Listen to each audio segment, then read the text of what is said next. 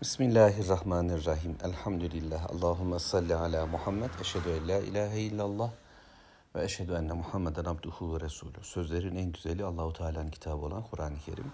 Yolların da en güzeli Hz. Muhammed sallallahu aleyhi ve sellemin yoludur. Zariyat suresinde bir başka kavim ve bir başka peygamberle birlikte olacağız inşallah. 42. ayet bitti. Evet 43. ayetteyiz Allah'ın izniyle. Ve fi Semud. Semud kavminde de ibretler var, ayetler, işaretler var. Yol bulmak isteyenler için yol levhaları var. Hani iz qile lehum onlara denilmişti ki temetta'u biraz metalanın hatta hin bir süreye kadar şöyle faydalanın dünya biraz daha yaşayın bakalım. Size bir süre daha verildi ve bunu gözetin bakalım denildi. Ayet 44. Fa'atev an emri rabbihim fakat onlar bu süreyi de iyi kullanmadılar da Rablerinin emirlerinden, Allahu Teala'nın yasasından yüz çevirdiler, baş kaldırdılar. Allahu Teala'ya isyan ettiler. Bunun üzerine de Rabbimiz fe ahazetumus saika onları bir çığlıkla, bir yıldırımla yakalayıverdi, yakaladı. Ve hum yanzurun hem de onlar e, baka kaldılar. Ansızın Allahu Teala'nın emri geldi. Ohum yanzurun onlar bakarken yani hiçbir müdahalede bulunamadıkları bir zamanda Allahu Teala'nın azabı onları yakalayıvermişti. Onlar Allah'a isyan ettiler. Allah da böyle yaptı. İşleri bitti. Femestata'u ayet 45 Femestata'u min kıyam ayağa kalkmaya güç yetiremediler. Ve ma kanu muntasirin ve kendilerine de yardım edilmedi. Üç ayet Semud kavminin durumunu anlatıyor. Ee, Semud biliyorsunuz Ad kavminden sonra yeryüzünde bir e, hayat buldu. Allahu Teala'nın kitabındaki tarihte bu var. Mevla böyle anlatıyor. Allahu Teala dilediği coğrafyadan, dilediği zamandan bize kavimler seçip ve onlara gönderilen peygamberleri gündem yapıyor. Değilse yeryüzünde pek çok kavim yaşadı ve pek çok peygamber geldi. Her birisine Allahu Teala elçiler gönderdi. Fakat Rabbimiz bu bizim kul olmak için okuduğumuz kitabında bize birkaç kavmin örnekliğini ve birkaç peygamberin mücadelesini anlatır ve bunları öğrenmemizi ister. Bize lazım olan budur. Cennet yolunda bizim için gerekli rızık, erzak, azık buralardadır. Biz de buralara bakar, buradan ibret alırız. Semud kavmi e, Peygamber Aleyhisselatü Vesselam'ın içinden çıktığı Kureyş kavminin kervan yolları üzerinde kuzeye doğru Şam'a doğru giderlerken geçtikleri bir bölgede Hecr bölgesinde yaşamış bir topluluk. E, beldeleri oldukça güzel, hurma bahçeleriyle dop dolu. Bunlar hurma bahçelerinin arasına e, köşkler inşa ettiler. Bir bakıma sahillerde yazlıklar oluşturdular. Öte yandan e, dağları da yontup e, şehirleri onların içine kondurdular. Her bir kaya kütlesi e, birer e, evdi. Üstünde yaşanan yani adamın yaşayacağı yeri altında hayvanların barınağını oluşturdular. Bu mağara gibi evler aslında muhteşem bir mimariyi de oluşturuyordu. Halen ayakta duruyor. Rabbim onları yıktı fakat binalarını, kalıntılarını geri bıraktı ki ne ne oldu da anlayalım diye. Ve Mekkeliler, Kureyşliler onların bu hikayelerini biliyorlardı. Efendimiz sallallahu aleyhi ve sellem de Tebuk seferine giderken buranın içinden hızlıca geçilmesini, ibret alıp geçirilmesini ve fazlaca durulmamasını emretmişti arkadaşlarına.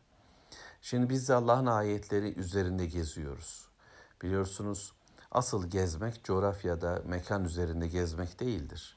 İnsanlar e, yeryüzünü dolaşıyorlar, resimler çekerler, çektirirler. Orayı da gördüm, buraya da gittim, şuraya da geldim filan diye e, kendilerini bu şekilde sosyal e, zanneder. Özellikle turizm dini bunu emretmektedir. Yani görünmeyi hedefleyen, bir hava vardır. İşte güneşin batışı, doğuşu, ağaçların sallanışı, denizin bilmem nesi filan diye bir e, bakıştır ama bunda bir ayet yoktur. Yani bundan bir zihin inşa etmez turist, gezen insan. kapitalistçe bir mantık vardır, harcamalıdır. E, parasını harcarken ömrünü harcar, kendine harcar filan bir başka felsefedir. Ama Müslüman e, kendi hücresinde, odasında e, otururken vahyin önüne çöktüğünde, Allah'ın ayetleriyle birlikte olduğunda öyle bir ufuk kazanır ki bir taraftan arş ve kürsüye kadar ulaşır. E, meleği aladaki meleklerin konuşmalarını sanki dinler. E, öte yandan tarihe doğru koşar ve bütün zamanlarda, bütün mekanlarda bir kulak, bir göz bulur ve oraları görür gelir. Adem atamızı görür.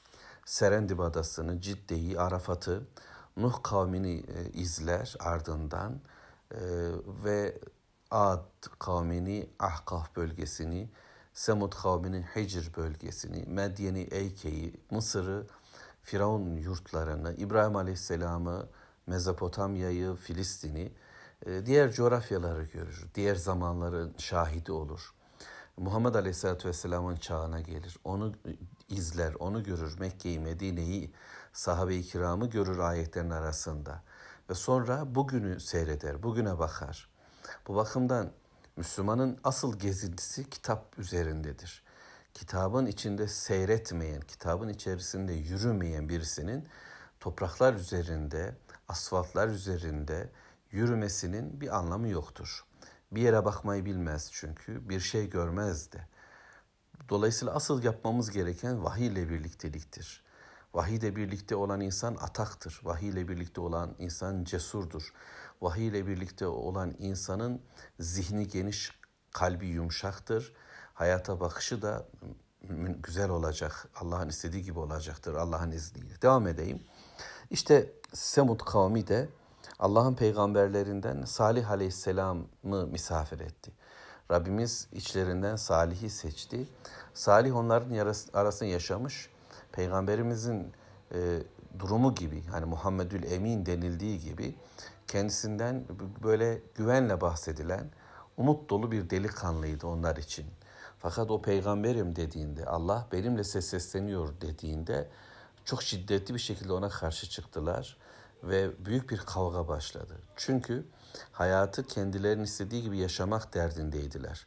Şimdi Salih'in diliyle Allah onların hayatına karışacaktı. Ondan belge istediler. Madem peygambersin bize büyük bir işaret göndersin Rabbin dediler. Peygamberliğinin delili.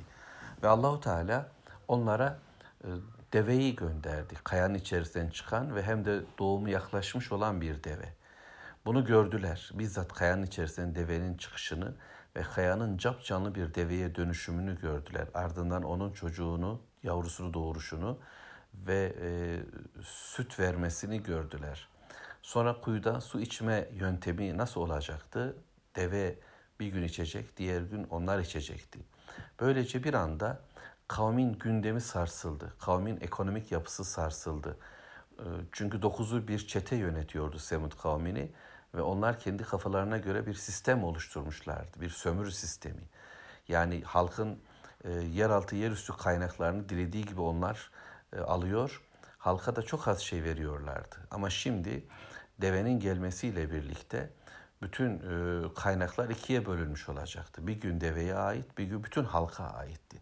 Dokuzlu çete yani toplumun tepesine çökmüş olan ileri gelenler devre dışıydı. Ve bu çok sürmedi. Yani halk zaten biliyorsunuz genelde liderlerinin dini üzeredir.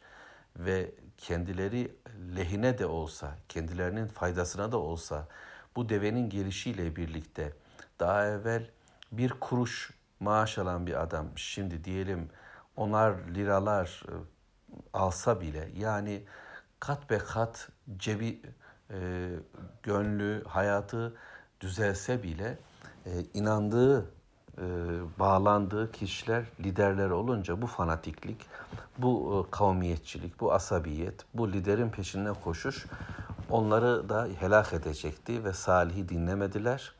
Ve en azgınları olan bu dokuzlu çetenin en azgınlarından birisi olan kişi atıldı ve deveyi bir savaş ortamında e, bir düşman atlısını, devesini kesercesine, öldürürcesine bu Allah'ı hatırlatan Allah'ın belgesi, Allah'ın ayeti olan mübarek varlığı ortadan kaldırmak istedi ve öldürdü.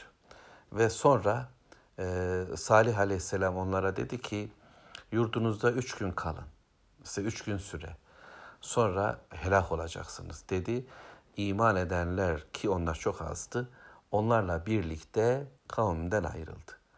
Salih'in ayrılmasıyla birlikte onlara büyük bir korku sardı. Evet gerçekten Salih doğru sözlüydü. Doğru bir adamdı ve sözü şaşmayacaktı.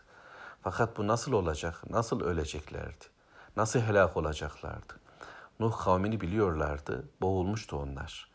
E, Ağat kavmini biliyorlardı. Rüzgar ile helak olmuşlardı. Oysa şimdi yaptıkları binalar çok korunaklıydı. Sele karşı önlemlerini almışlar. Vadilerin üstüne evler yapmışlar. Rüzgarı hesap etmişler. Ona göre kapılarını, bacalarını ayarlamışlardı. Biz ölmeyiz, bize bir şey olmaz. Bizim teknolojimiz yeterlidir mantığını taşıyorlardı. Fakat işaretler belirdi. Her gün renkleri değişti ve son gün azap hiç beklemedikleri bir şekilde geldi. Allahu Teala bir yıldırım ve bir ses ile onları helak et, bir çığlık. Ve o çığlıkla birlikte beyinleri patladı, kalpleri patladı, vücutları patladı sanki Allahu alem ve minicik minicik parçalara dönüşerek yığıldılar, toz haline geldiler. Ayaklar altında ezilen çerçöpe, hayvan ağlarındaki saman kalıntılarına dönüverdiler. Binaları aynen durdu ama kendileri o çığlıkla patladı ve çöktüler. Bir daha ayağa kalkacak durumları kalmadı.